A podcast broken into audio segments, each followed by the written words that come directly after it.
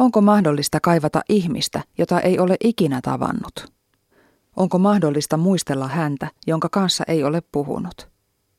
Onko mahdollista rakastaa henkilöä, jota ei ole ollut olemassakaan? Kyllä on. Ja jokainen tahattomasta lapsettomuudesta kärsinyt tietää sen. Meitä on paljon. Jopa yksi viidestä, sanovat jotkut tutkimukset. Siihen joukkoon mahtuu monenlaista lapsettomuutta. Sopivaa kumppania ei ole ollut silloin, kun lasta olisi pitänyt yrittää, ja yhtäkkiä onkin liian myöhäistä. Tai sitten kumppani on, mutta jostain syystä raskaus ei vaan ala tai etene. Sellaisiakin lapsettomia on, joilla on jo lapsi, mutta sisaruksen saaminen hänelle osoittautuu mahdottomaksi. Minä kuulun siihen joukkoon. Erilaisten lapsettomuuksien aiheuttamia suruja ei kannata vertailla.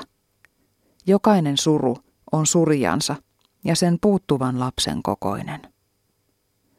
Lapsettomuuden hoitaminen sattuu. On pistoksia, tutkimuksia ja kivuliaita toimenpiteitä. Fyysinen kipu ei ole kuitenkaan mitään verrattuna siihen, paljonko toivotun lapsen puuttuminen satuttaa henkisesti sekä häntä, jolle toimenpiteitä tehdään, että hänen kumppaniaan, jos sellainen on.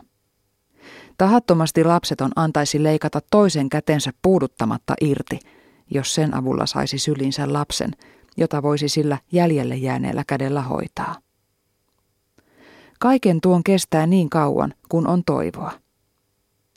Mutta kun vuosienkaan yrittäminen ei tuo tulosta, ajatukset alkavat muuttua. Toiveikas optimismi muuttuu kuukausi kuukaudelta hiljaiseksi totisuudeksi.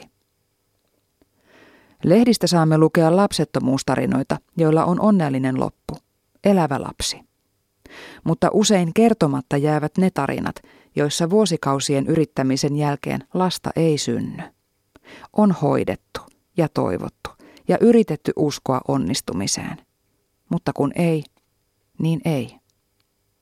Syntymättömien lasten vanhemmilla ei ole muuta vaihtoehtoa kuin hyväksyä se, että biologista jälkeläistä ei tullut. Mutta miten voi selvitä siitä, että elämä vetää täysillä turpaan? Joku on toivonut turhaan ja pettynyt kymmeniä kertoja. Joku on menettänyt ihmisen alkuja, jotka pysyivät mukana vain muutaman viikon. Joku on saanut pitää liian pientä elotonta lastaan sylissä vain lyhyen hetken.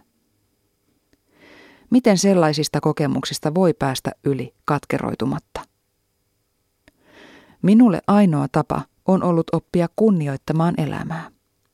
Elämää, jonka alkaminen ei ole ollut itsestäänselvyys. Ihmiselämä, soluista alkanut, ainutlaatuiseksi persoonaksi kasvanut, on ihme. Vaikka siinä olisi suurta surua, siinä voi olla myös suurta iloa.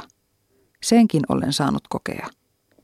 On vain uskallettava elää, kaikesta huolimatta.